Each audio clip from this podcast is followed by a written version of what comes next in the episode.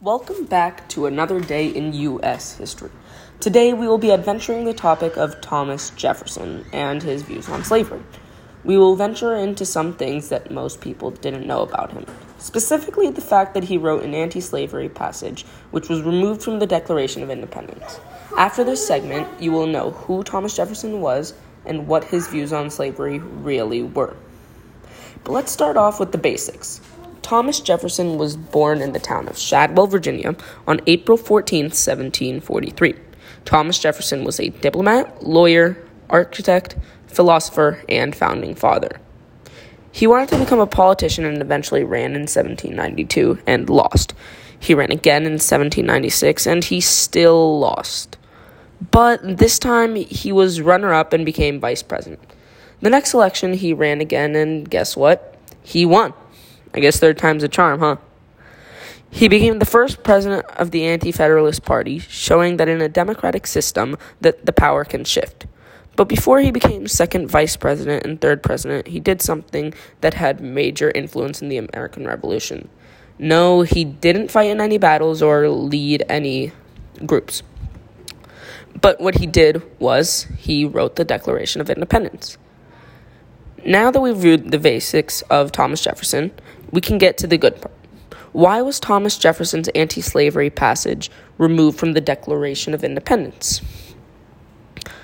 Many people didn't know this, but yes, he did he did write an anti slavery passage in the Declaration of Independence.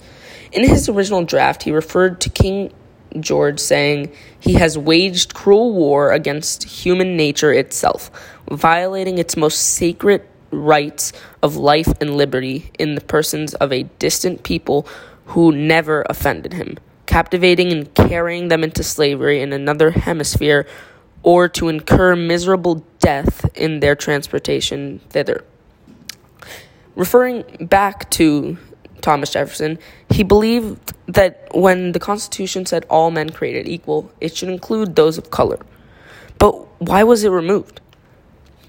It's pretty simple, actually. When he sent it to John Adams and Benjamin Franklin, the ones who were in charge of editing the papers, they had it go to Congress debating many matters of the Declaration. His passage was eventually voted out of the Declaration of Independence. We don't know why it was voted out specifically, but that's what happened.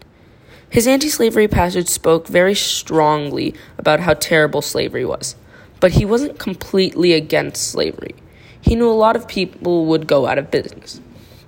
According to Monticello.org, he wanted a gradual emancipation, which meant slowly. He started with abolishing slave trade. Unfortunately, after that, nothing anti slavery got passed until Lincoln, who we all know, freed the slaves for good. Okay, so let's review. Thomas Jefferson was born in Shadwell, Virginia, in the year of 1743. He was the second vice president and third president. He was the first anti federalist president. He wrote the Declaration of Independence.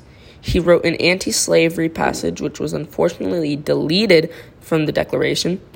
And lastly, he abolished slave trade and unsuccessfully tried to abolish slavery in itself. And that's all you need to know about Thomas Jefferson. That was it for today in U.S. history. Please come back anytime to learn more about U.S. history. Remember, we're all here to learn. Signing off.